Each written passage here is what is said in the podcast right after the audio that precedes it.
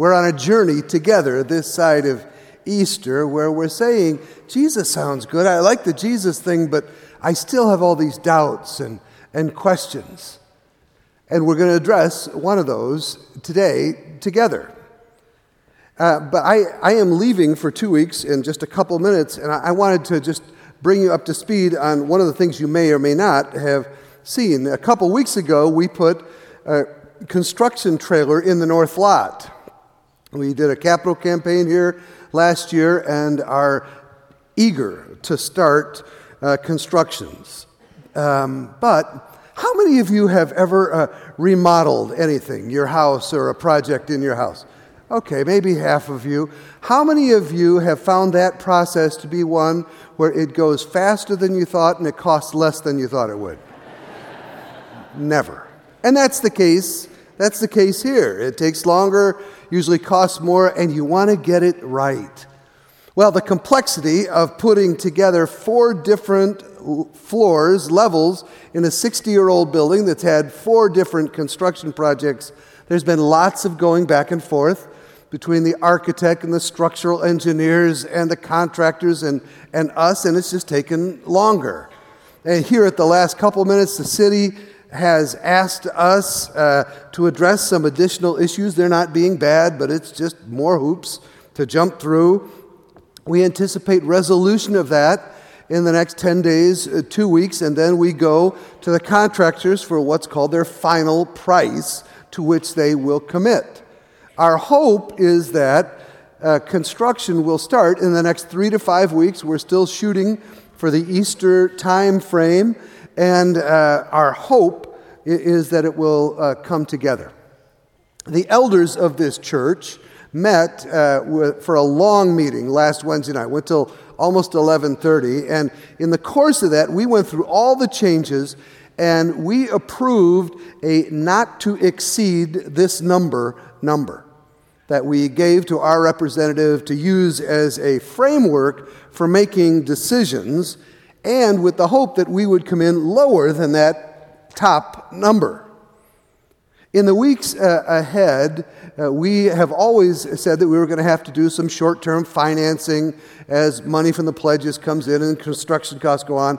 We're going to work on that financing, and uh, we are still committed to not having a, a mortgage at the end of, of this campaign. But we will keep the congregation fully informed of all the changes. Some of these changes really are improvements. It's better to do it this way. Some of them we're doing because there's a lot of things you'd like to do you just can't afford to do. So we are together in this, and our hope is that before I return in three weeks, we will have started construction. So clearly, we need to pray. Let's pray. God, I thank you so much for the, the voices of freshmen in high school who are on this journey of faith, who, who look into the Bible sometimes for the first time and, and read things like, The grass withers and the flowers perish, but the word of the Lord stands forever. And the psalm that says, May the words of my mouth and the meditations of our hearts be pleasing to you, our God. Amen. So we're on this journey of life and faith saying Jesus sounds good, but, and it's normal. It's even important to have questions and doubts on the journey. That's how your faith grows and comes to new places. And, and uh, of course, there's one important question whenever you're on a journey, which is, Am I going the right way? Now, men have no problems with this. We are quick to stop and ask for directions or ask our spouse or our kids, Am I going the right way? But for the women and the kids, we need to ask, Am I going the right way? That's what happens here today in today's story out of the scriptures somebody turns and asks Jesus about the way. And as often the case, Jesus gives an answer that surprises them. Jesus usually gives answers that go across the grain. Lose your life and you'll save it. The last will be first. The meek will inherit the earth. Rejoice in persecution. Pray for your enemies. It's better to give than to receive. Turn the other cheek, don't get revenge. Those are all counter to our culture, but maybe the most politically incorrect answer that Jesus ever gave is in the 14th chapter of John when his friend and apostle Thomas asks a question. Thomas said to Jesus, Lord, we don't know where you're going. This is right near his crucifixion. We don't know where you're going, so how can we know the way? And Jesus responds, I am the way. I am the truth. I am the life. No one comes to the Father except through me. That was a problem back then, and it's been a problem ever since. Now, when Jesus said that he was the way, the truth, and the life, he almost certainly was not answering a question about whether Buddhists and Hindus go to hell or not. He was reassuring Thomas that he was on the right path and that he needed to follow Jesus. But the early church started to say, well, there are all kinds of religions around us. Is there something different about Christianity that makes it like the only way? Was Jesus right when he said, no one comes to the Father but by me. And so the Apostle Peter in the book of Acts turns to a bunch of, of people and he says, Yes, there is salvation in no one else, for there is no other name under heaven by which we must be saved. The Apostle Paul turns to his protege Timothy and says, There is one God and one mediator between God and humanity, the man, Christ Jesus.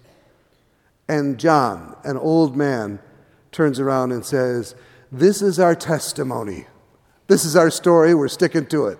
This is our testimony that God has given us eternal life, and this life is in His Son. The one who has the Son has life. The one who does not have the Son of God does not have life. Some will come to the Son and have life, and others will not and will not have life.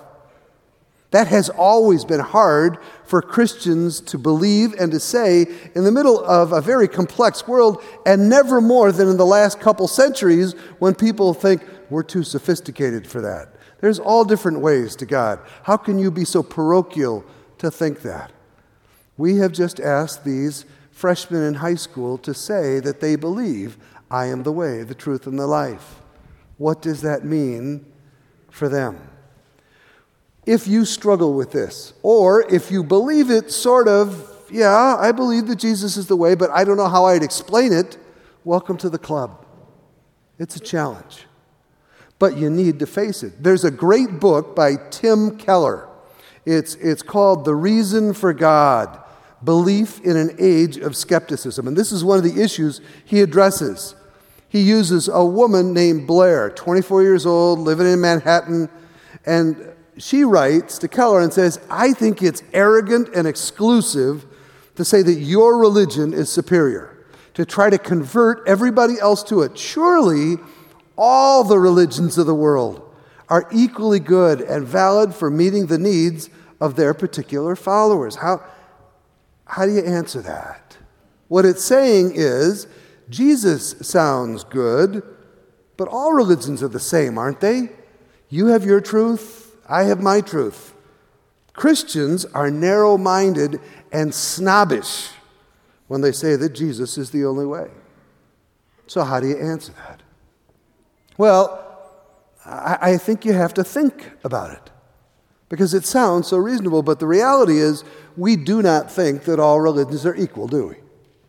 I don't think you would, even after one sentence. For example, you and I would agree that the Branch Davidian cult or ISIS or the IRA are not the same as or equal to being a Buddhist or a Muslim or a Jew.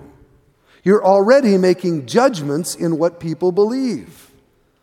Uh, second, if you look at the different religions of the world, some would say, oh, they all teach basically the same thing. We all end up at the same place.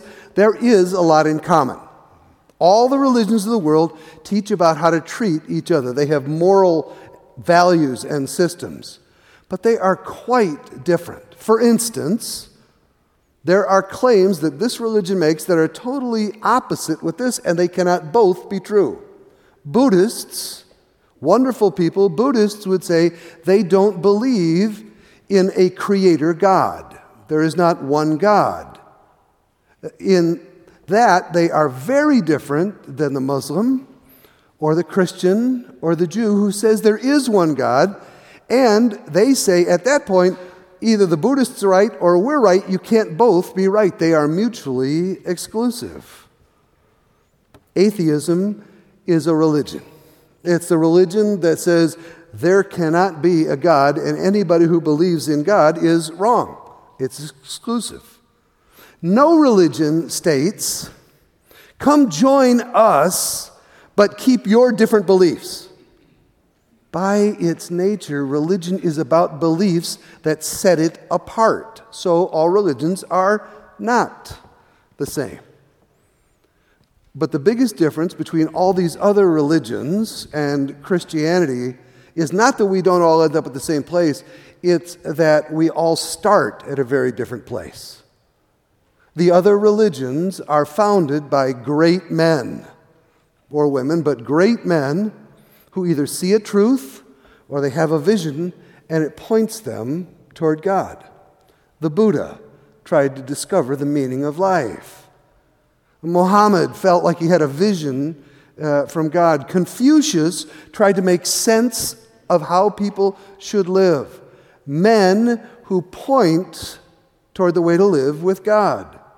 Christianity is completely different. This is not a man who points toward God. This is a man who claims to be God. I am the way, the truth, the life. In another part, I and the Father are one. The one who has seen me has seen the Father. This is not a person pointing to God, this is a person claiming to be God. You either believe that that's true or you call for the people in the white coats. Somebody comes up to you at Lund's and says, I'm God. Would you mind giving me a $20 bill? You have a choice to make. That's the biggest difference. Religion is the attempts of people to reach God. Christianity says that it's about God coming to us. So, all religions do believe that there is something wrong in the world, right? That there's something wrong inside human beings, that there is evil loose in the world, and the way they deal with it is to develop laws or paths or truths that their followers will use to fix their lives so they will get to God, to fix their lives so they will improve the world around us. Some of these religions use a prayer wheel. Others go on pilgrimages. Some give alms to the poor. Other religions avoid eating certain foods, or you pray a specific way, or you go through a series of reincarnations. Some would say that there are laws embedded in the universe that point toward God. Jews and Christians would say that. We would call it the Ten Commandments. Now, let me just, uh, this is not a trick quiz, okay? But who would agree that the Ten Commandments are part of God's pattern for good life? Who would agree that the Ten Commandments are what God, how God wants us to live? Okay, almost all of you will. Really, it's not a trick question. How many of you would say that you have never, ever told a lie? No stretching the truth. Somebody's lying over here. They're saying they've never lied. Or exaggerated. Um, no. So, one of the things we would say is we have already broken this one of the Ten Commandments, thou shalt not lie. We're all liars. Okay, now how many of you would say that uh, you have uh, ever, you have never stolen anything? You've never stolen anything? A couple of, f- quarter of you. Okay, so this is better than the other crowds. This is good. all of you have admitted that you're liars, and some of you are lying about having been thieves. But we're all in this together. When we reflect, we would agree that part of the problem in the world is us. We want to do the right thing, we end up not doing it. But most of us, Christians or not, most of us would like to think that we're going to be okay because God if there is a God, is good and loving. And that God would overlook our sins mostly because we're not so bad compared to them. You always have to have in your back pocket a compared to them. The kid who gossips all the time, the person multiple murders, the, the rapist, the terrorist. Compared to them, I'm really almost a saint, right? If God is good, he'll let us, he'll let us in. If God loves us, he won't judge us, would he? You think about that for a minute. If you love somebody, do you discipline them? Do you punish them? Do you judge their behavior? I'm afraid that it's exactly because God loves you that there will be judgment and there will be discipline. Think about it as a parent for a second. Think about it as a parent or somebody who has seen kids up close.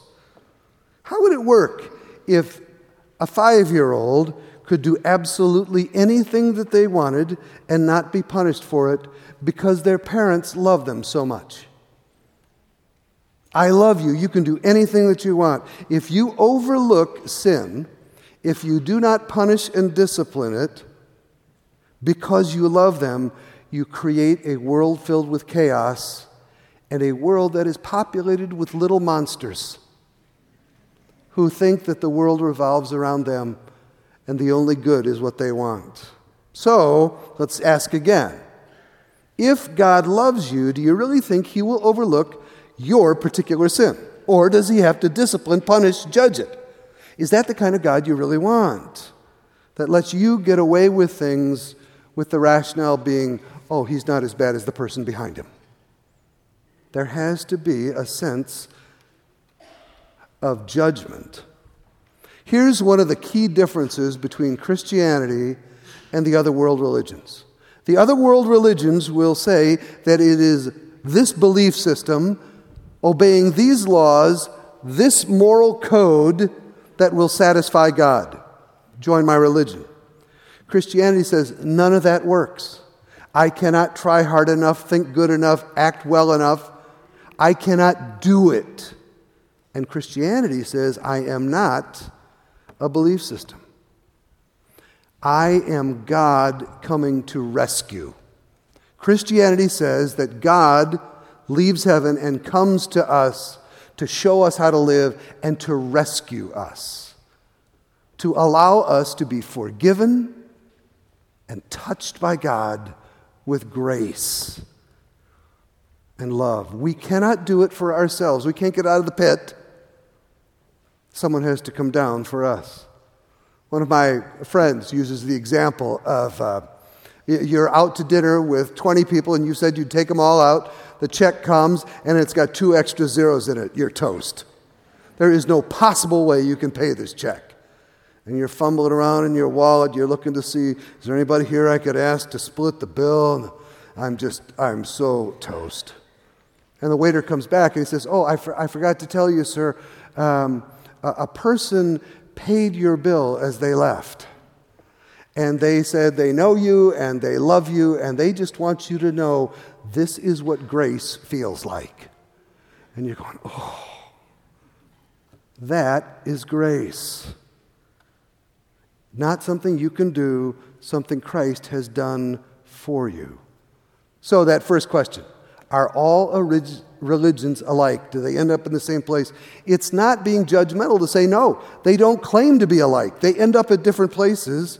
It is not unreasonable to say that. But the second claim, the second part of that, where the young girl said, Christians are so narrow minded and snobbish when they say that Jesus is the only way to heaven. What would you say to that? And I'd say, guilty.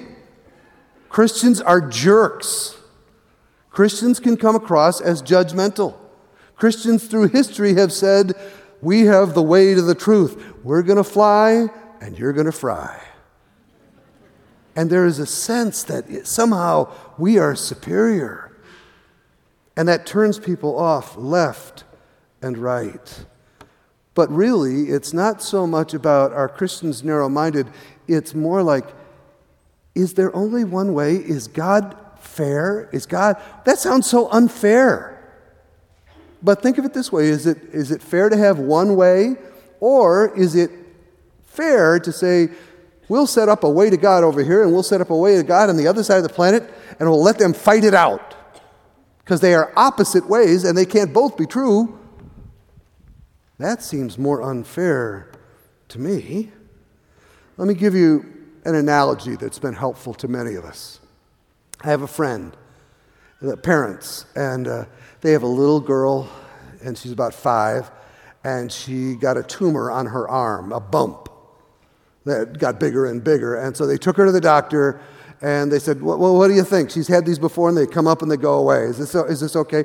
He does a biopsy, and he says, Well, I'm sorry, it's a, it's a tumor, and it's growing very rapidly, and before we can even know about chemo or radiation, we just have to take the tumor out.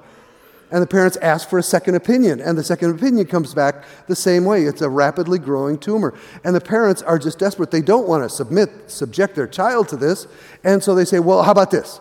We'll just ignore it. The other bumps have gone away. This will go away. Okay? No, that won't work? Okay. Well, I tell you what, I hear that exercise, if she gets her arms big enough, that'll work. Okay? No, but I understand that there's new bleach that if you pour the bleach on top of the arm and rub it real hard, it'll go away. No, that won't work either. Well, what if we talk about sending her to a special school? Doc, I know you think the tumor is truth, but that's your truth. That's not my truth. If we sincerely believe that this cream that we're pouring on the bump will make it go away, that'll work out for the best, won't it? Of course not. Of course not.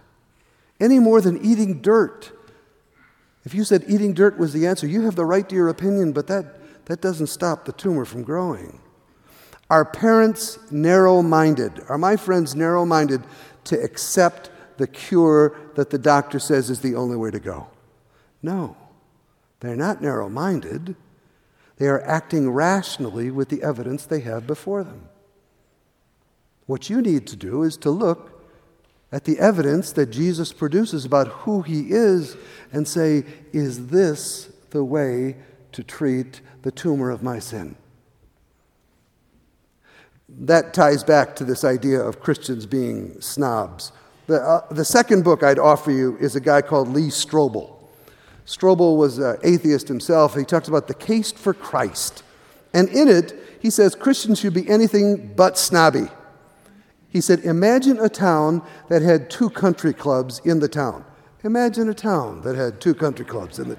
Just, just. The first club First Club only admits people who have earned their membership. To get in, you've got to obtain superior wisdom, fill a list of demands, have certain spiritual requirements. Despite your best efforts, a lot of people just won't make the grade, and they will be excluded. That's in many ways what other religions say, teaching people that they have to work their way to God. But the second country club says anybody who wants to can come in here. Anybody who wants to, because Jesus has already paid your membership price. Rich or poor, gay or straight, black or white, regardless of your heritage or where you live, we would love to have you come in. But remember, entrance is not based on how hard you try or your qualifications, it's only by presenting the invitation that Jesus has made to you. I'm, I'm with the Jesus party.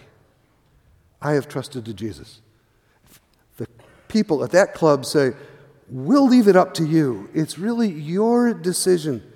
But remember, we'll never turn you away. That is how I think Christians are to avoid being perceived as snobs. That we are just one beggar who has found a loaf of bread who's telling other people where the bread is. So, uh, this goes on. Okay, that sounds pretty good. But you are, uh, you guys are being led by seniors in high school, right?